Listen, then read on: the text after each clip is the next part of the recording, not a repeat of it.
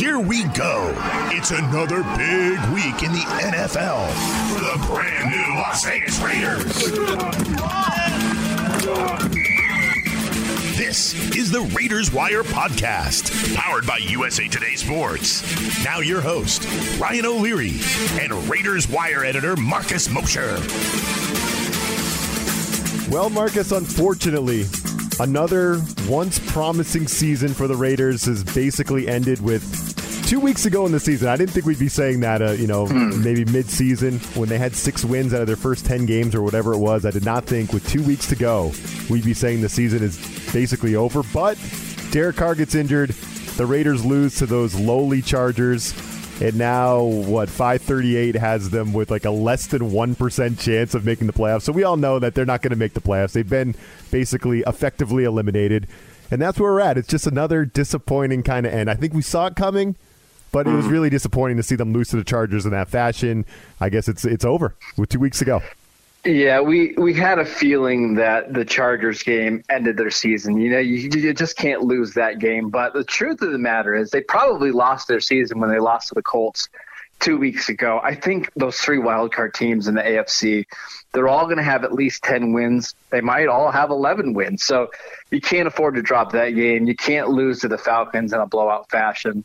Uh, we've been we've been seeing them kind of trend this direction. They, geez, they barely beat the Jets a couple weeks ago. Unfortunately, it's Jon Gruden's fatal flaw. He can't get this team to play well in December, and now it's three straight years of this happening. Not good. No, and Colin Cowherd had some uh, pointed criticism towards Jon Gruden. A lot of people are calling him out for that, Marcus. The uh, it's just a it's a recurring theme, right? Playing well in the beginning of the year and then not getting it done late. And unfortunately for Gruden, that has become a thing. And I'm not even sure what's going on. Is it you know his teams are just getting tired by the end of the season?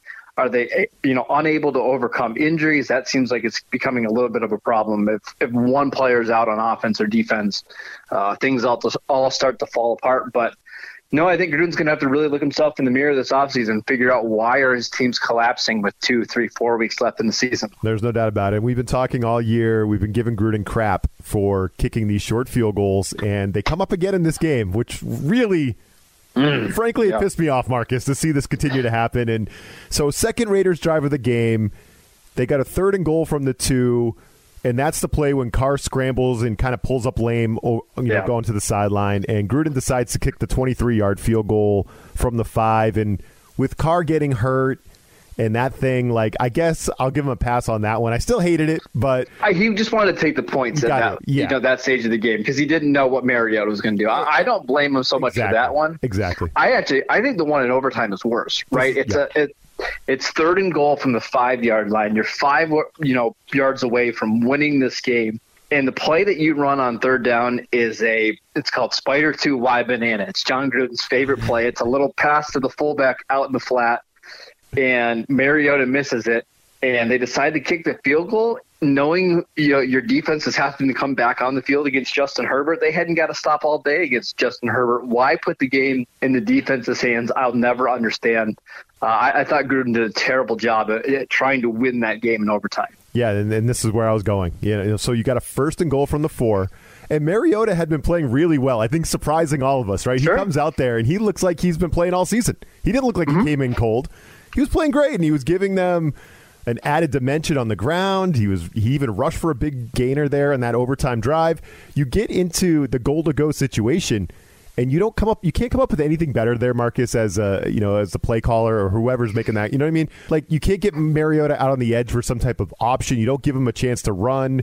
You don't target uh, Waller over those those four downs where they end up kicking another 23 yard field goal in overtime. I mean I was kind of frustrated with the uh, with the decision make just like the play call like you couldn't come up with anything more creative than what we saw. We see first down, Jacobs up the middle for a yard. Second down, Jacobs kind of blown up over the right guard, loss of two. And then, as Mm-hmm. you said, third down, the what was it, the spider Y banana, whatever it was. Spider 2 Y Banana, Yeah. Gruden's favorite play. Uh, a pass to the freaking fullback short of the pylon, and he wasn't going to get there. There was no chance I was going to get there. So I just hated no creativity there. We needed something, and we didn't see it.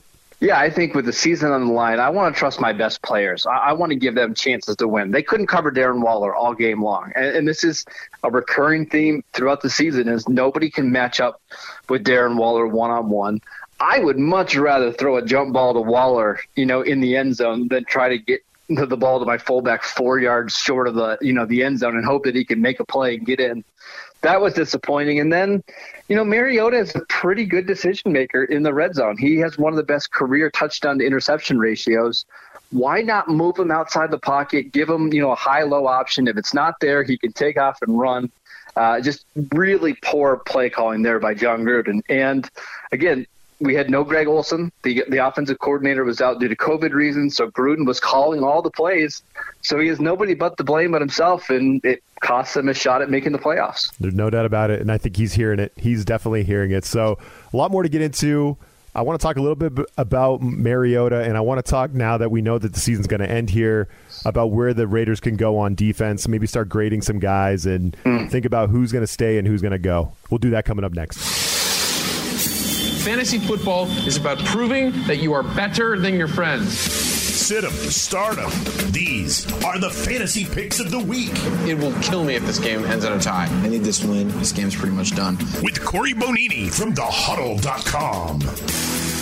Welcome to week 16 of the fantasy football season. I'm Corey Benini of thehuddle.com here to talk to you about strong plays in the championship round for most leagues. Derek Carr left last week with a groin injury that was deemed a one to two week situation, but he's been splitting first team reps with Marcus Mariota. For all of the on paper upgrades Miami made in the offseason, it has struggled to contain competent quarterbacks, especially dual threats Cam Newton, Josh Allen, Russell Wilson, Kyler Murray, and Patrick Mahomes. All of them trounced this group, and even rookie quarterback Justin Herbert found success success. Mariota is the better recommendation in the event he starts, just because we don't know what to expect from Carr's injury. But the matchup is right for either player. Sticking with the same matchup but on the other side of the coin, running back Lynn Bowden of the Miami Dolphins takes on the team that drafted him in the Raiders. Bowden is a running back receiver combo and can be flexed out into the slot. In fact, he does that more often than not. He's by far the most talented natural receiver out of this backfield, but keep in mind he offers nothing from the running game perspective, with just three carries in the last three games. Injury question marks with Jakeem Grant, DeVante Parker and Mike Gesicki leave this passing game a little thin, so it will be all hands on deck. The Raiders have given up five and a half receptions a game to running backs in 2020, and Bowden is poised to eclipse that mark. Los Angeles Chargers wide receiver Tyron Johnson versus the Denver Broncos. Injuries have slowed receivers Keenan Allen and Mike Williams, and it opened the door for the explosive Johnson to see more action. His 12 targets in the last two games after only 9 on the year entering week 14. There's a ton of risk here since he's a low volume, high yield type of player, but the Broncos have permitted 21 different efforts of at least 10 PPR points in 2020, and both Allen and Williams scored in the earlier meeting. Johnson is an intriguing flex flyer. Chicago Bears rookie tight end Cole Kmet at the Jacksonville Jaguars. Understand by starting him, you're taking a tremendous amount of risk, and this is purely a flyer for a touchdown against a defense that has been atrocious at stopping tight ends in 2020. Only the Jets have allowed more touchdowns on the year to the position, and no team has given up scores at a higher frequency than once every 5.2 catches. But seven times the position has been held to 36 or fewer yards, which makes this the epitome of a gamble for a touchdown. For more fantasy football news, tips, and advice, please be sure to check out thehuddle.com.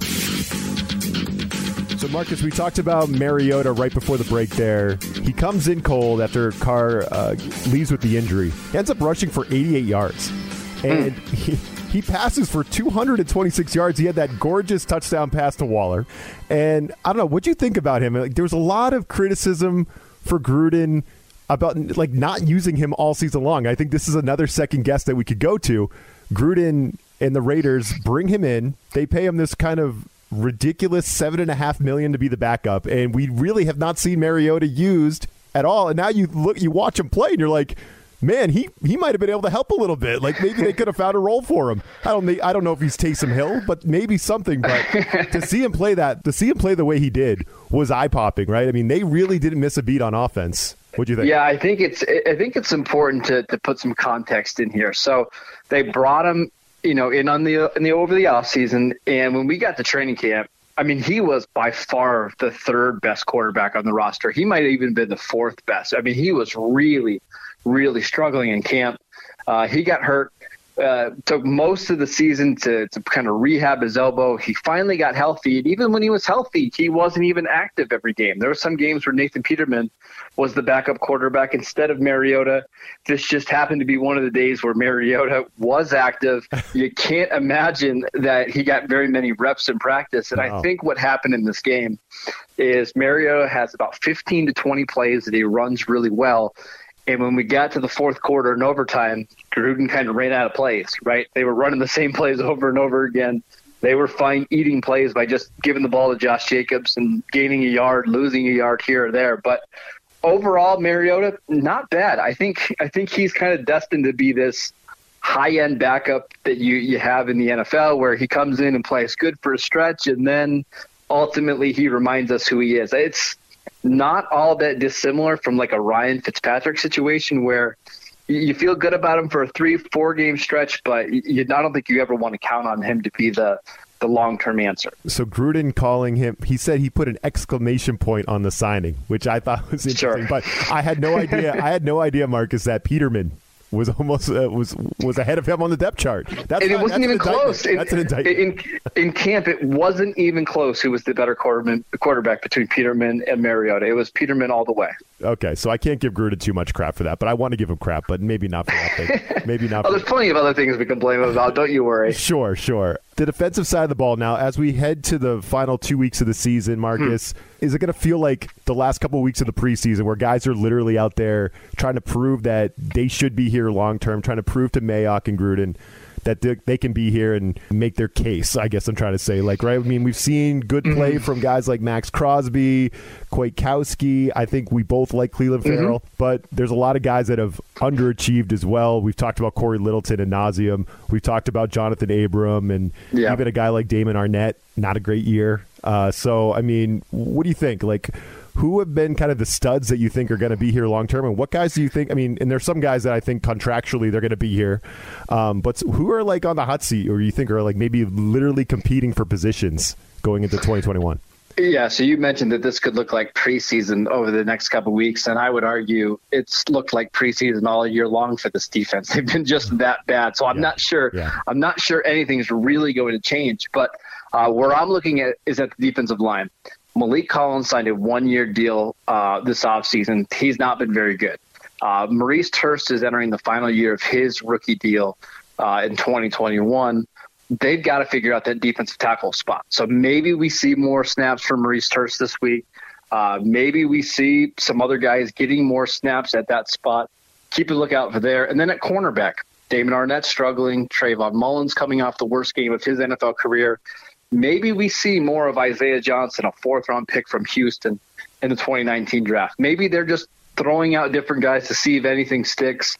But I agree, they are certainly in the evaluation stage now. And with, you know, all the problems they have on defense and they have to fix over the offseason, it's a good time to, to get caught up and you know watch some of these young players perform. Absolutely have to, right? And you wrote a little bit about you you took a look back at the 2019 draft, which is on the Raiders wire, and that's never a nice thing to do, Marcus. It's never. although you did give him credit for the Josh Jacobs uh, pick, I read that. But what do you think about linebacker? And is that are we are we about to see like wholesale changes? You think next year, or or are there any guys that we could take something with us into next year with? Yeah, I, I don't know, Ryan, because you know they signed Cory Littleton to such a massive deal. He's one of the top five paid linebackers in the NFL, and he's been atrocious this year. They almost can't play him for how bad he's been. They can't get out of that contract. So I, I don't think they're going to move him, but we'll see. Uh, Nick Kwiatkoski's been fine. He's he's been actually one of their better signings.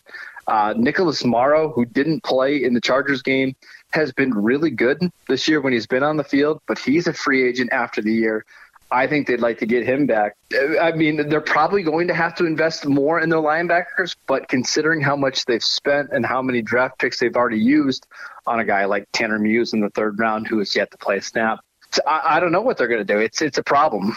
You mentioned Littleton. I read on USA Today that he's uh, missed 15 tackles this year. it's Yeah. like- it's brutal. Not great. No, it's not good. So it, it it feels like Littleton and Abram. Those are guys that are going to be here next year, and you just need to hope that they shake this thing off and figure it out next year, right? I mean, they just need to they just need to play better football, and they got to figure it out on their own. Yeah, A- Abrams really one that they need to play better. Currently, he's the worst graded safety according to Pro Football Focus. Uh, he has the worst coverage grade in the NFL. He has the most personal fouls for a defensive player in the NFL.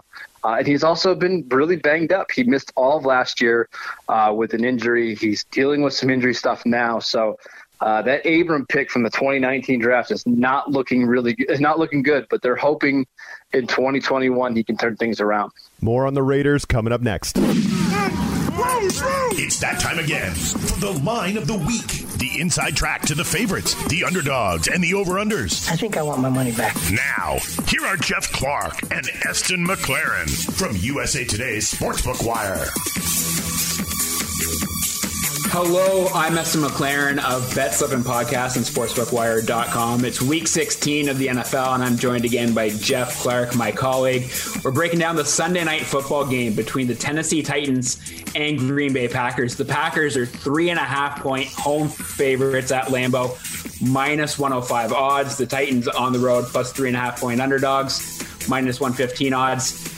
Big game for both teams. Playoff implications all over the board here. Packers trying to hold on to the number one seed in the NFC. I'm on them to win by at least four points. Jeff, I think Matt LaFleur just gets his revenge against Tennessee Titans. Even though things worked out pretty well for him, He's, he can't be too angry at them. Yeah, I'm definitely sweating the Matt LaFleur uh, revenge game.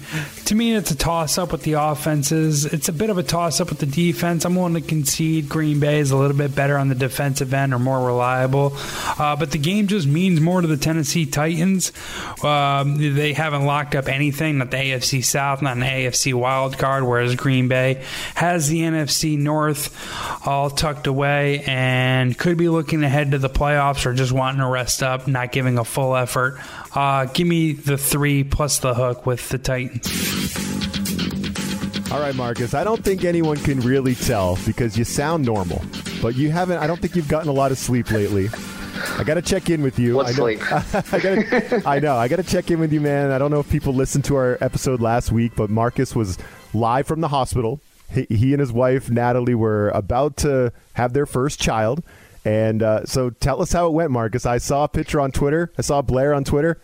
Pretty gorgeous baby, man. That's awesome. Well, thank you. Yeah, it's. Uh, I mean, for all those fathers out there and all the mothers. I mean, you guys know what kind of experience this is. It's a.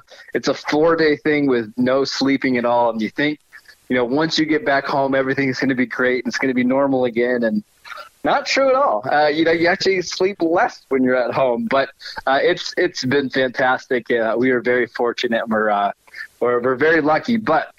Man, that sleep lack of sleep catches up with you, man. I'm telling you what, it's it's brutal. Uh, you sound sharp as a tack as usual. So I gotta give you props. Well, And then- thank you. So my favorite part was we recorded on uh, Monday night last week. Uh, the first thing I did when we get off the phone after you told me that you're in the hospital, I'm like, I, I go to my wife. I'm like, you won't believe what Marcus is in the hospital. They're gonna they could have a kid at any minute. And she just looked at me and she's like, I would murder you. That's what she said. Well- and I think everyone shares that sentiment. So we're all watching you tweet that Monday night game live, Marcus, as you always do. And I think all of us that that knew you know what was going on with you and your wife, we were like. How is Marcus still alive? How is he doing this? Well, I got a good story about that. So we're that, that Monday night game's on, and the wife's not feeling great, as you'd expect. Yeah, I've got the game on, and we're getting we're getting late in the fourth quarter here, and it's it's a really close game. And as that game gets down to the final minutes, you start seeing more nurses and doctors kind of slip in our room because we have the game on. No other, of course, nobody else in the hospital has that game on. So we, by the time that game ended, we had like eight, nine different people. I had a bunch of snacks in there. We're chowing down on snacks. So, you know, we gotta gotta figure out a way to watch the game. Meanwhile, my wife all she wants to do is get some sleep, but. It's a good game. I'm glad, I'm glad we didn't miss it. Marcus, you are a gift, my man. I love it. I love that story so much. And like I said, so a bad week for the Raiders, but a good week for Marcus and uh, and the family. So uh, appreciate that, man. That's awesome. Uh, what are you What are you looking forward to here? Uh, you know, we talked about maybe some auditions. What are you looking forward to most as the Raiders close it up here the next couple week, But maybe specifically here against the Dolphins, they're going to be two and a half point underdogs at home against a Dolphins team that is kind of the opposite of the Raiders, right, Marcus? They're really, really good mm. on hmm. defense and kind of can't score. They struggle to score on offense. The Raiders are kind of the opposite. So it's a it's an interesting little matchup in that regard. Yeah, I think I'm looking at Mariota. I want to see what he looks like with a full week to prepare. Um, is there a chance that Mariota plays so well over the next two weeks that somebody gives them, you know, maybe offers the Raiders a trade, tries to get him in in a quarterback competition? Like, would it be the worst thing in the world if I know they won't trade him to the Broncos, but let's say Denver wants to bring in competition for Drew Lock? I think Mariota is he's got a nice little chance now to audition for 31 other teams, and if he continues to play as well as he did last week, who knows? Maybe he gets another shot somewhere else. Do you think the Raiders could get actual compensation for him? What do you think about that? Sure. The uh, you know we saw Nick Foles get traded for what a third, fourth round pick last year from the Jaguars. So uh, certainly, I don't think Mariota is any worse than Foles. So no, no. if Foles is fetching that, then Mariota should get at least a second. Come on, yeah, Foles blows. yeah, of course. And we've now Mariota's healthy. His elbow's fixed. He looks competent. He played well in prime time who knows? There's there's always a couple dumb general managers out there that are willing to gamble on a former Heisman Trophy winner. Absolutely, there's no doubt about it. So I saw the Carr was like he's he's kind of mad that he got hurt, right? And he wants to play, yeah. and it's looking kind of sketchy that he's going to play, and the Raiders are playing that game right now. You know what's going on with Carr? Why is he? You know, I mean, is he just probably upset that this season kind of ended because he was having a career year. We were talking about yeah, it all think, year. It's you feel bad for him that it that it ends this way. He gets hurt. They lose a game that basically knocks him out. I mean, that's that's a tough one. Yeah, absolutely. And I think Carr is a super competitive guy, and he wants to be in there. And he was playing really well this year. And I think I think he knows he could have put up big stats, and they probably would have won that game if Carr is playing. But at the same time, you don't want anybody to go in there and potentially steal your job, right? If Mariota plays really well over the next two weeks, could that cast some doubt in Mike Mayock and Jon Gruden's mind about who's the better quarterback here in Las Vegas? I don't think that's going to happen, but you, you never know. And I think I think Carr senses that that could be a, potentially a problem. Maybe the Raiders still try to upgrade Carr this offseason. We'll see. But uh, I, I, think Carr's played well, and it just sucks that his season had to end this way. You're right. You never know because you look around the league, guys like Jalen Hurts and Kyler mm. Murray and Josh Allen and all these guys that are just changing the offense with the legs. And Mariota right. did that thing, and even the Raiders players were talking about it after the game. Like, man, that was that was different with him in there. So. You never know. I agree with you. I don't think I think that's a long shot, but you never know. If Mariota dominates the next two weeks, they win a couple games. I'm, I'm shrugging. You know, I don't know. Maybe you, you just don't want to ever give anybody the opportunity to steal your job. And it's again, it's really unfortunate because it doesn't seem like it's a super long term problem for Derek Carr and his groin injury, but probably a big enough deal where he's not going to play the rest of the season. Marcus, I appreciate you. Congratulations to you and Natalie, and uh, go get some sleep, will you, my man? Thanks. I'll try my best. Thanks, Ryan.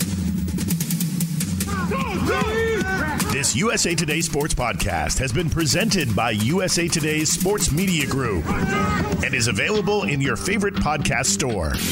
Make sure to subscribe for weekly updates, the latest fantasy picks from Corey Bonini, and the Huddle Podcast, Inside the Weekly Line with Sportsbook Wire's Jeff Clark and Eston McLaren, and the Bet Slippin' Podcast. We'll see you again next week.